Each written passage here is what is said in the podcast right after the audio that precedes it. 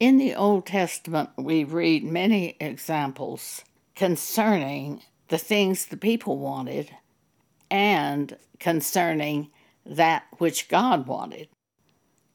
God set up judges to rule over the people. But the people didn't want judges. They wanted a king. They looked around at the other nations and they saw that these nations had kings. And they wanted to be like the other nations, departing from the living God, who was their father.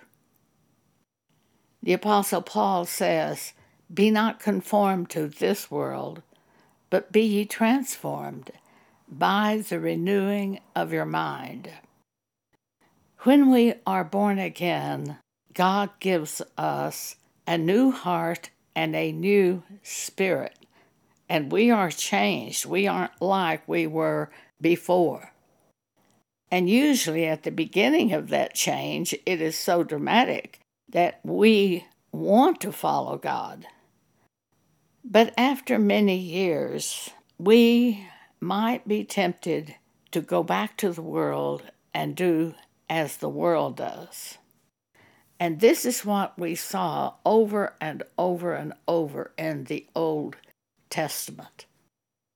God would deliver them from the people of the nations of men, and He would set them in the right way, but they wanted to go back to the other way and be like the people of the world.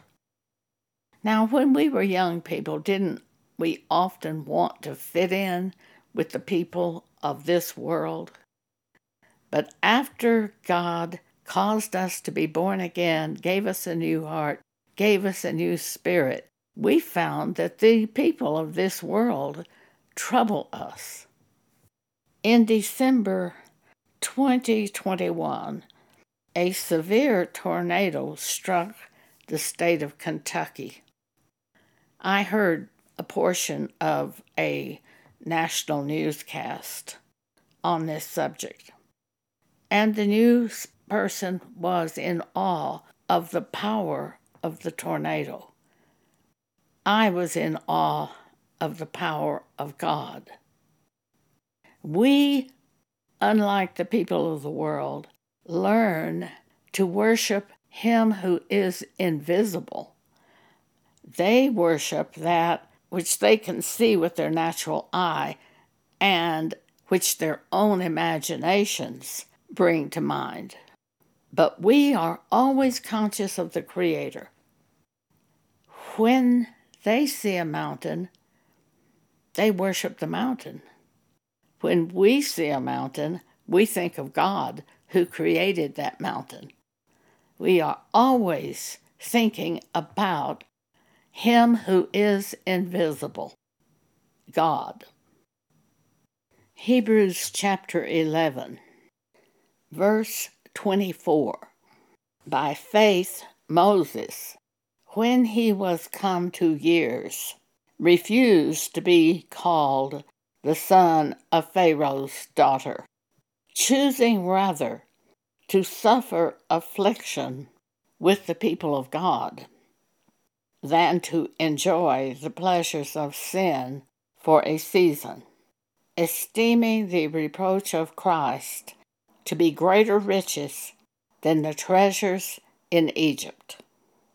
For he had respect unto the recompense of the reward. Verse 27 By faith he forsook Egypt, not fearing the wrath of the king for he endured as seeing him who is invisible.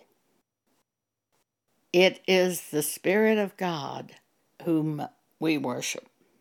We see him who is invisible. God is in our thoughts continually as we walk on this earth, as events happen. We think of God. They think of themselves and the people of this world.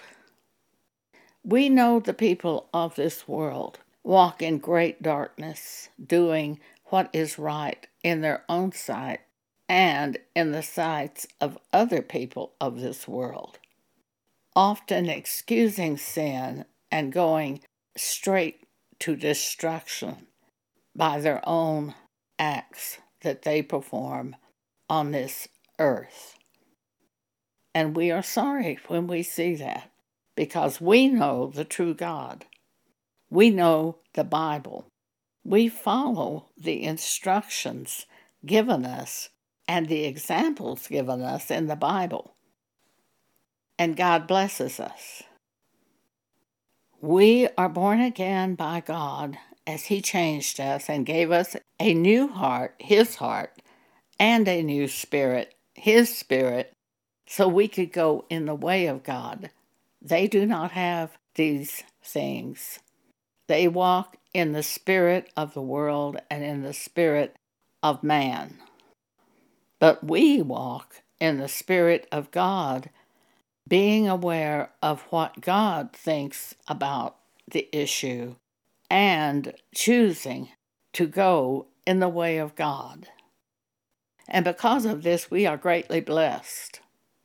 I would hate to live on this earth by my own wisdom. I would hate to try to go forward facing many things without God. It just seems impossible to me that humans can do this. And often they end up suffering greatly because they followed their own way. But we who follow the way of God are always blessed by God. So we take these scriptures, both from the Old and New Testament, as examples, showing us the penalties that come upon those who are disobedient and the blessings that come upon those who choose to obey God. Thank you for allowing me to speak this to you today.